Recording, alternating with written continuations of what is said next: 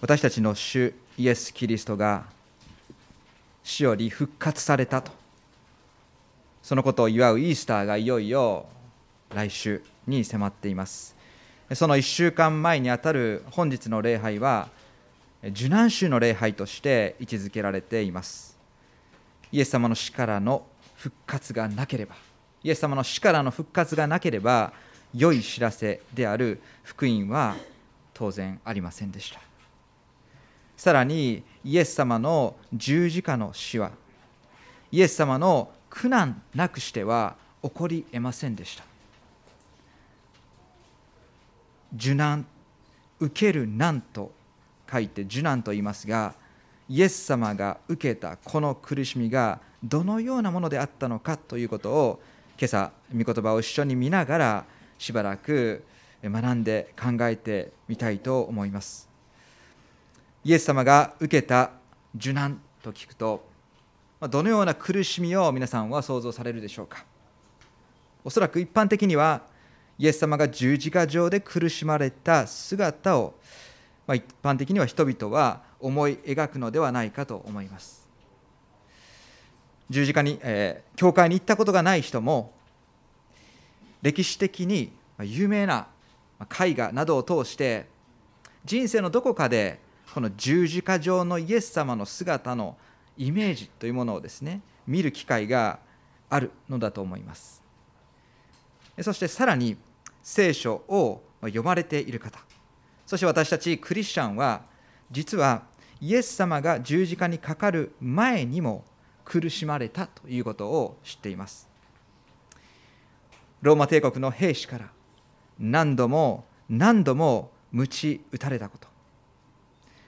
茨の冠を無理やり頭にかぶせられたこと。意識が朦朧となりながら十字架の木を担がれ運ばれたことなど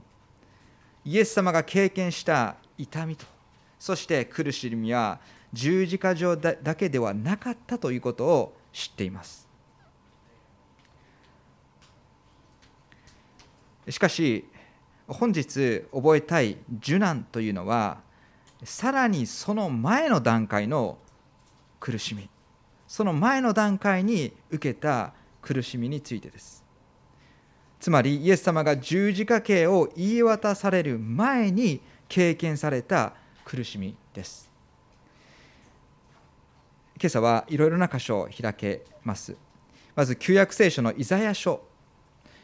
旧約聖書のイザヤ書53章。開けられる方は開いてください。53章。ここはメシア預言者として知られ救い主として来られるイエス様が通される苦難が予言されている箇所です。その予言にはメシアとしてこの世に来られる方は救い主ではあるけれども人々が人々が慕うような見栄えもなく逆に人々から蔑まれのけ者にされ痛めつけられ苦しむことそして最終的にほふり場に引かれていく羊のようにそして毛を刈る者の前で黙っている目羊のように彼は口を開かないとそのように書かれています。十字架に向かうイエス様の姿がこの世に来られる何百年も前にそのように予言されていました。そのような予言の中で特にイザヤ書の53章3節のこの2行目に「悲しみの人で」と記されています。悲しみの人。十字架の死と復活を通して罪人を救うためにこの世に来られたイエス様はただ大きな大きな見業を成し遂げられただけではなかったんです。イエス様はご自分が救う罪人一人一人の心をつぶさにご覧になられそして特に傷んでいる心苦しんでいる心そして悲しんでいる心を持った人にはイエス様ご自身の心を注がれました。えー、章と説に、まあ、区分されている私たちが用いている聖書によるとヨハネの福音書の11章35節ヨハネの福音書11章の35節が聖書の中で一番短い説になっています。そこにはどのように書かれているかというとイエスは涙を流された。イエスは涙を流されたとだけ書かれています。イエス様が愛されたあのラザロが亡くなったことを受け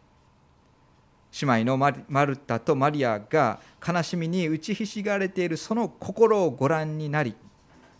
イエス様は涙を流されたんでした。この後死んで葬られたラザロを生き返らせるという奇跡をイエス様は行われますがまずその前に悲しんでいる者とその悲しみと痛みを共有されたんです。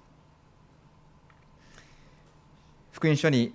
記録されている3年半のイエス様の交渉外を見るときイエス様が楽しまれている様子あるいはイエス様が笑われている姿を目にすることはほとんどありません。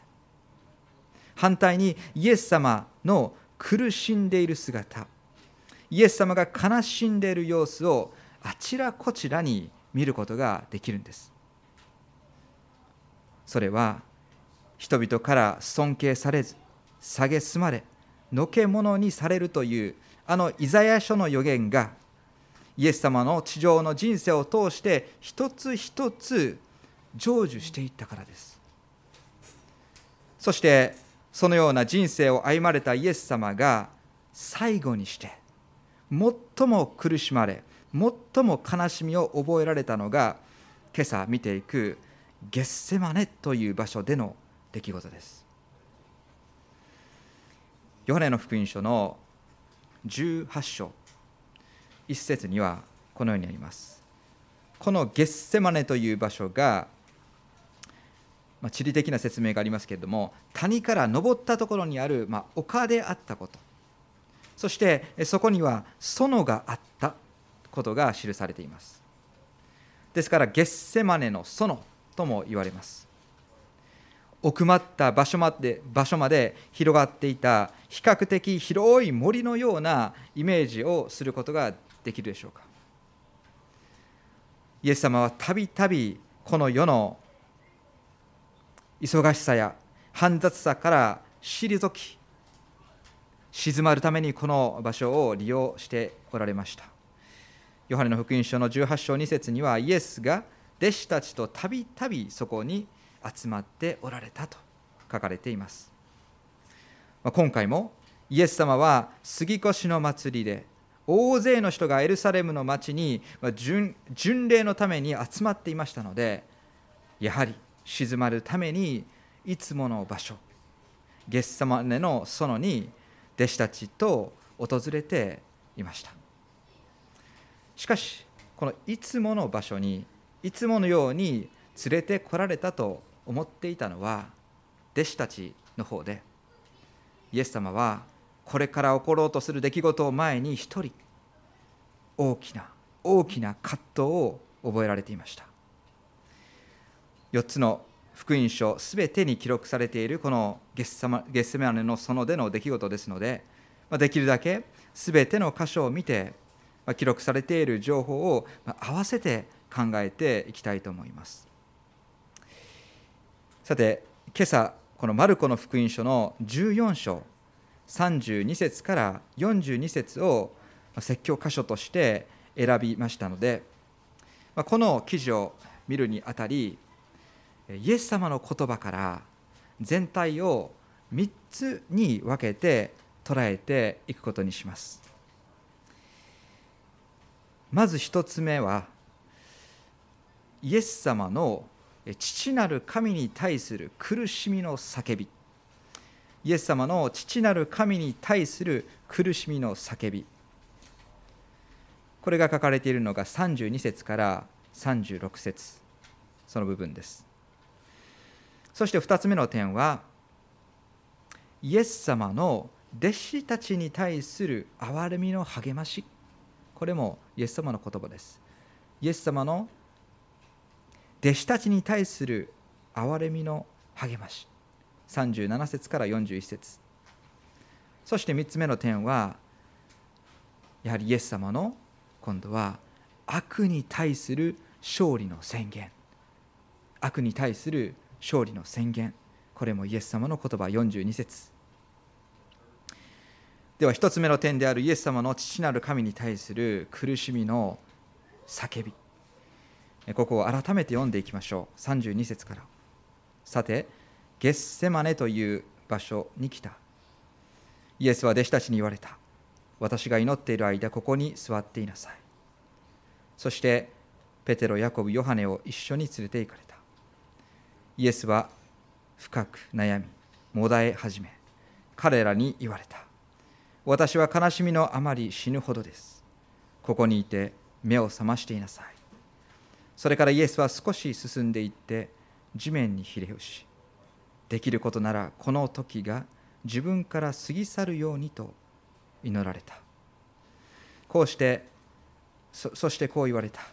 「アバ父よあなたは何でもおできになります。どうかこの杯を私から取り去ってください」しかし私の望むことではなくあなたがお望みになることが行われますように。ここにはさっと読み進めてはいけないほど重要なイエス様が経験された苦しみそして悩みというものが記されています。だからといって私たちがどれほど感情移入して読んだところでそれを理解することは到底できないんですけれどもせめてイエス様の心を察する努力というのは必要であろうと思います。なぜなら私たちが普通思い描くイエス様の姿とあまりにもここではかけ離れている様子がここに詳細に記されているからです。3年半の交渉外で多くの村や町を訪問し弱っている人を励まし病んでいる人を癒しそして死んだ人を生き返らせたイエス様は常にこの人と向き合っておられました。それらの様子から憐れみ深いイエス様慈愛に富んだイエス様あるいは子供を大切にされるイエス様として私たちはイエス様の姿を思い描くことができるんです。しかしこのゲッセマネにおいてはあまりにも脆くあまりにも弱いイエス様の姿しか捉えることができないんです。つい先ほどまで杉越の祭りの食事を一緒に食べていたイエス様の様子はいつものように知恵と不思議に満ちそして弟子たちを教え諭しそして導いておられました。ルカの福音書の22章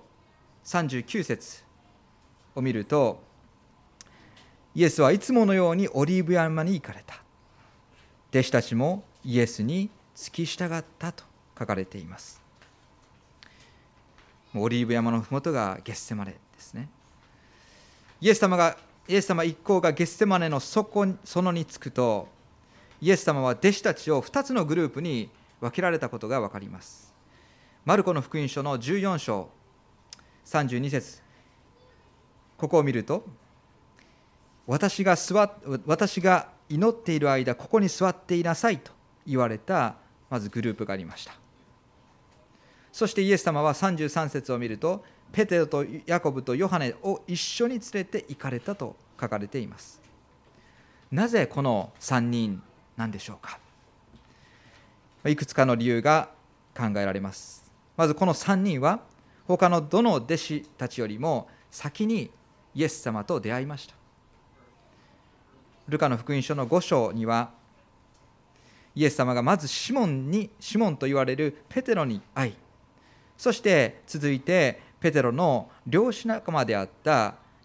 兄弟であるゼベダイの子ヤコブとヨハネを弟子として呼び出されたことが書かれています、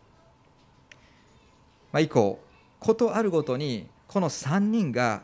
いつもイエス様の近くにいたということが分かります。マルコの福音書9章を見ると2節にイエス様はペテロとヤコブとヨハネだけを連れて高い山に登られた記事が書かれています。3人はイエス様と一緒にその山を登ると彼らの目の前でイエス様の姿が変わったということを目撃しました。イエス様の衣が白く輝きまた旧約聖書の預言者エリアとモーセが現れイエス様と語り合っているこの情景を見せられたんです。この時からイエス様は明らかにペテロ、ヤコブ、そしてヨハネには特別目をかけ心を注ぎイエス様に近い立場を与え彼らを育てられました。ですからこのゲッセマネでの出来事を前にしてもイエス様は他の弟子を置いてまでこの3人を伴ってさらに奥に連れて行かれたんです。それまで毅然とされていたイエス様でしたけれども他の弟子たちから離れると深く悩みもだえ始められました。このもだえるという日本語はイエス様のこの時の様子をよく表していると思います。もだえるともだえるなど普通使わない言葉です。もだえるという言葉が表す事例をまあ辞書で引くと腹痛にもだえるもだえ苦しむそのようにありました。苦しくて身をねじり動かす様子苦しくて身をねじり動かす様子それがもだえるという言葉の意味です。そしてそのイエス様はもだえながらご自分の心をこの3人の弟子たちに分かち合われました。34節マルコの14章。彼らに言われた私は悲しみのあまり死ぬほどです。ここにいて目を覚ましていなさい。神であられる方が人間の姿をまとい人間と同じようになられたのが御子イエス様です。イエス様は地上の人生を人間と同じく赤ん坊から始められました。幼少期があり少年期があり青年期がある。そして成人されたイエス様は人間が経験しうるすべての感情を体験的に学ばれたんです。それでいて先ほども触れましたけれどもイエス様は人の心がお分かりになるお方です。ですからそういう意味で言うと普通の人間が経験する以上の感情をイエス様は経験されたんです。しかしここに来てイエス様は精神的に死ぬほどの悲しみを覚えられている。私たちもあまりにも苦しい腹痛やまた頭痛を経験する時死にそうだ死ぬその一言が口から出るんではないでしょうか。ではなぜイエス様が悲しみのあまり死ぬほどですと言われたんでしょうか。イエス様がここで悲しんでおられることは具体的にどのようなことなんでしょうか？イスカリオテのユダがイエス様を裏裏切った裏切ることでしょうか？この後数時間後にはユダに引率された祭司長立法学者そして多くの兵士がイエス様を捕らえに来ます。ユダの裏切りの悲しみにもだえておられるんでしょうか？あるいは神に選ばれているはずのユダヤ人が一向にメシアに対する理解を示さず最終的には彼らによってイエス様が十字架にかけられることを悲しんでおられるんでしょうか？他にもいろいろ考えられますがイエス様は人から受ける影響で悲しんでおられるのではないと思います。なぜなら冒頭で見たイザヤ書の53章の予言で尊敬されず蔑まれず蔑まれのけ者にされる人生をイエス様はすでにこれまでも十分に経験されてきたからです。ここでイエス様がもだえ悲しみのあまり死にそうな感情を覚えておられるのは実はイエス様であっても今まで経験したことがない凄まじい何かを感じそしてその中を今まさに通されているからだと思うんです。もう少し読み進めます。35節。それからイエスは進んでいって地面にひれ伏しできることならこの時が自分から過ぎ去るようにと祈られた。イエス様はペテロとヤコブとヨハネの3人から離れてさらに園の奥まったところに進んでいかれました。ルカの福音書の22章41節には石を投げて届くところの届くほどのところに行かれたと記されています。ですから数十メートルでしょうか。しかし木が生い茂りしかも当然街灯もないところでありありますので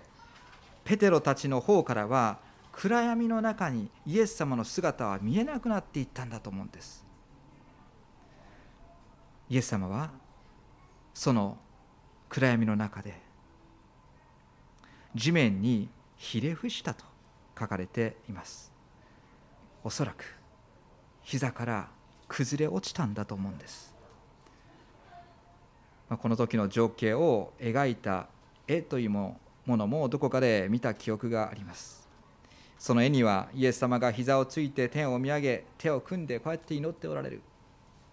そういう絵だったと思います。確かにルカの福音書の22章41節にはひざまずいて祈られた。そのように書かれています。しかし改めて考えると少なくともどこかの、まあ、絵画で見るような絵になるようなかっこいいポーズではなかったと思うんです。地面にひれ伏すということはどういうことでしょうか。地面にうずくまりそして頭を抱え怯えるような姿ではなかったかと想像するんです。悲しみのあまり死ぬほどの感情を覚えておられる抱いておられるんです。これは到底私たちには理解できない感情では感情です。イエス様がいまだかつて抱いたことがない思いであったのは確かです。この世に生まれこの世で育ちこの世で生きられたイエス様がいまだかつて経験したことがないものはそれは罪です。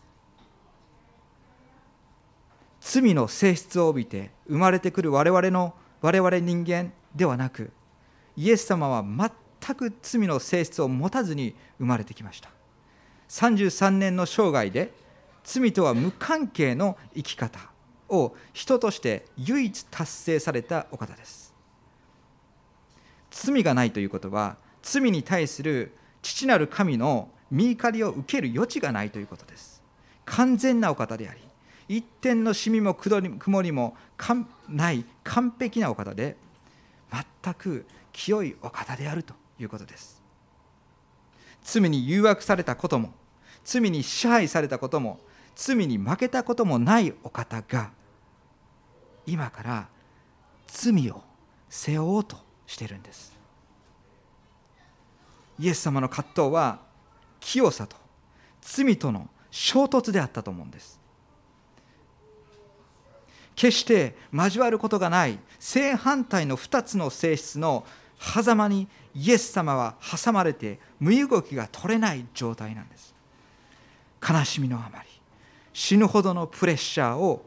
感じそれに押しつぶされそうになっている。ルカの福音書の22章45節では汗が血の雫のように地に落ちた。祈っておられる時汗が血の雫のように地に落ちたとあります。そんなことが実際にあるんでしょうか？このような記事を読みました。例えば人を一度も殺したことがない若い兵士が初めて戦場に行く時極度のストレスを感じると実際皮膚から出血するということが報告されているようです。ご自分の中で地の罪の苦しみとどのように向き合えばよいのか分からず葛藤を覚えているイエス様はできることならこの時が自分から過ぎ去るようにと祈られた。これは決して責任を放棄する訴えではありません。むしろ御父御子イエス様は父なる神様との関係を鮮明にされているんだと思います。イエス様にしかできないような祈りをここでされています。36節。アバ父よ。これは子供がお父さんと呼びかける時の表現でもあります。当時のユダヤ人の男性がこのように祈り始めることなどありえませんでした。続きます。あなたは何でもできるお方です。どうかこの杯を私から取り去ってください。しかし私が望むことではなくあなたがお望みになることが行われますように。あなたは何でもおできになりますと祈られたイエス様の祈りは正しくこの父なる神様を理解されている内容です。何でもできるんです。どうかこの杯を私から取ってくださいというこの願いを父なる神様なら可能にしてくださることを疑っていない。イエス様の父なるイエス様の父なる神に対する信頼のゆえのこの祈りの内容になっています。しかしもし父なる神様がイエス様が述ぶべき杯を取り去りイエス様の葛藤が葛藤がこの解消されてしまうとそれは直接悪魔の勝利を意味することも十分に理解されていました。御言葉の予言によると神の子羊なるメシアの血が流されることがなければ救いが成就しないこと。これはイエス様が一番よく理解されていました。この杯神の杯とは旧約聖書の神の怒りが注がれる対象。神の怒りが注がれる対象となっています。マタイの福音書の20章22節でこの杯に関してイエス様がご自分の弟子たちのに教えられています。イエス様は言われました。私が飲もうとしている。杯を飲むことができますか？それに対して何も知らない弟子たちは無神経にもできますと。即答しています。そして実際イエス様はイエス様に従うことは23節にあるようにあなた方は私の杯を飲むことになりますということなんです。しかしこのことが実現するためにはまずイエス様がご自分の前に差し出された神の怒りの杯を受けその中に満ちる御怒りを飲むことがなければ後に続くものは何も起こりません。祈りを通しての父なる神への心の叫びはまだ続きますがイエス様はここで置いてこられたあの3人の弟子たちのところに行かれます。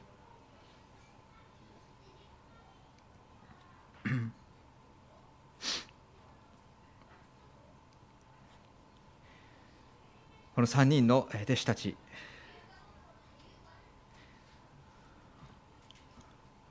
マタイの福音書。いすいません。ここでですね37節イエスは言われました。イエスは戻り彼らが眠っているのを見てペテロに言われた。シモン眠っているのか？眠っているのですか？1時間でも目を覚ましていられなかったのですか？誘惑に陥らないように目を覚まして祈っていなさい。霊は燃えていても肉は弱いのです、まあ、2つ目の、えー、点であるイエス様の弟子たちに対する、えー、憐れみの慰めについて見ていきます。イエス様がお一人で園の奥へ進んでいかれる姿を見て弟子たちもその時はイエス様の期待に応えようとこんな時は何をすべきだろうかと互いに話し合ったかもしれません。ルカの福音書22章45節には彼らは悲しみのあまり眠り込んでいたと記されています。悲しみのあまり眠り込んでいた。イエス様も悲しみを覚えられました。弟子たちもここで悲しみを覚えているんです。では弟子たちの悲しみとはどこから来たんでしょうか？今朝今朝の箇所の少し前の箇所を見ると弟子たちは自分たちの間で誰が一番偉いのか？そのようなですね愚かな議論をしている箇所があるんです。しかしですね事の成り行きを見ていくとしかしどうも自分たちが思い描いたようなことはことにはならない。ことが進んでいないことを弟子たちは悟り始めました。イエス様はどうやら自分たちの王様になるのではないということを悟りました。弟子たちが心の中でおよおあ抱いていたこの世的なこの希望は音を立てて崩れていったんです。それがあまりにも悲しくて彼らは現実から逃げる、現実逃避することで寝寝て、まあ、忘れようとしていたのかもしれません、まあ、しかしイエス様は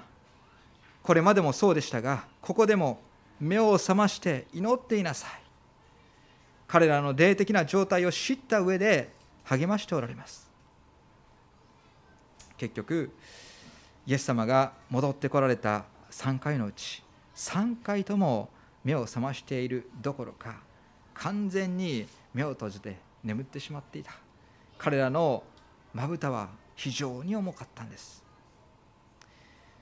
皆さんも経験があると思いますがあ思いますが寝ている人っていうのは本当に無防備です。好きだらけです。彼らにイエス様の様子がいつもと違うことを彼らは目撃したのでしたらこの時こそ目を覚まして祈り続けるべきでした。弟子たちもまた父なる神様に祈ることができたんです。マタイの福音書6章ではイエス様が祈り方を教えておられます。主の祈りです。その最後に何てあるでしょうか。私たちを試みに合わせないで悪からお救いください。このように祈るようにイエス様はすでに弟子たちに教えられたんです。悪魔は隙があれば私たちを罪に誘惑していきます。そして私たちが目覚めておらずまぶたが重くなって寝てしまっていれば霊的にですけれどももはや打つ手はありません。ペテロはイエス様の3回の励ましに対して3回も寝てしまいました。この失敗の教訓を学んだペテロは彼の手紙の中でペテロの手紙の中であの有名な言葉を書きました。第一ペテロの5章8節。5章8節。身を慎み目を覚ましていなさい。あなた方の敵が敵である悪魔が吠えたける獅子のように誰かを食い尽くそうと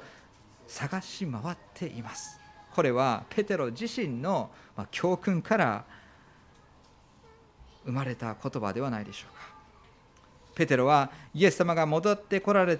た時に寝てしまっていたという苦い経験をしました。しかしこのイエス様の憐れみと忍耐のそして愛の対応があったからこそそこから教訓を学び後に生かすことができたんではないでしょうか。イエス様はその入り口付近で他の弟子たちと一緒にペテロたちも置いてこればよかったんです。そうすればわざわざ3回もご自分の真剣な祈りを祈りの時間を妨げることはなかったんです。しかしイエス様はあえてペテロヤコブヨハネの3人を一緒に連れてこられたんです。その場所に及んでもイエス様の愛をそして憐れみを示すためでした。41節。イエスは3度目に戻ってこられると来ると彼らに言われた。まだ眠っているのですか？もう十分です。時が来ました。見なさい。人の子は罪人たちの手に渡されます。どうでしょうか？さすが3回も来てみて3回とも眠ってしまっていたペテロたちにイエス様は失望してまだ眠っているのか？まだ休んでいるんですか？もう十分です。と苛立ちを込めて言っている言葉でしょうか？そうではないと思うんです。これはイエス様が彼らの弱さを理解して受け止めたことを表す表現だと思います。41節の「もう十分です」とはむしろ「私は十分父なる神様に祈りを聞いていただいた。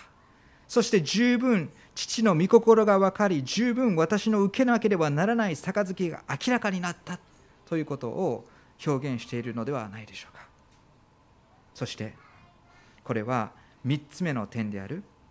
イエス様の悪魔に対する勝利の宣言へとつながっていきます。41節で、時が来ました。時が来ましたと言われました。覚悟に満ちた力強い言葉に聞こえます。先ほどの35節でこの時が自分から過ぎ去るように祈られたとありましたがあのうろたえていたお姿とは対照的です。そしてイエス様は現実を見つめられたんです。見なさい見なさい。おそらく前方を見なさいということだったと思います。エルサレムの都の方から松明を手に持った大行列がこちらに向かってくるのが見えたのだと思います。真っ暗ですので。もちろんその先頭にいるのはあのイスカリオテのユダです。42節立ちなさい。さあ行こう。見なさい。私を裏切る者が近づいてきています。先ほどまで体を地に伏して立ち上がる気力さえなかったイエス様は立ちなさいと言われた。さあ行こうと言われている。悪魔の計画は何とかしてイエス様の十字架を阻止することでした。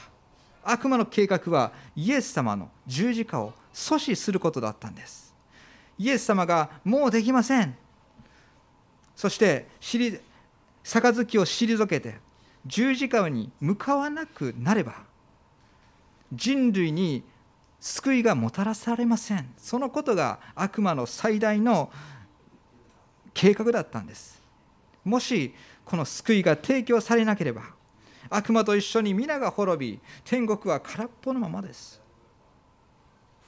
しかしそうはならなかった。なぜならイエス様は祈りにおいて悪に悪魔に勝利されたからです。あなたは何でもおできになりますと祈ったあの祈りはイエス様の父なる神に対する信仰の表れでした。イエス様は父なる神様のどのような力を信じていたんでしょうか。それはイエス様が十字架にかかりたとえ死んだとしても父なる神様は御子を死者の中から復活させることができるお方だと信じたんです。このイエス様の信仰があったからこそ十字架が成就しそして十字架に書かれたイエス様がいたからこそ復活が起こりそして救いがもたらされたんです。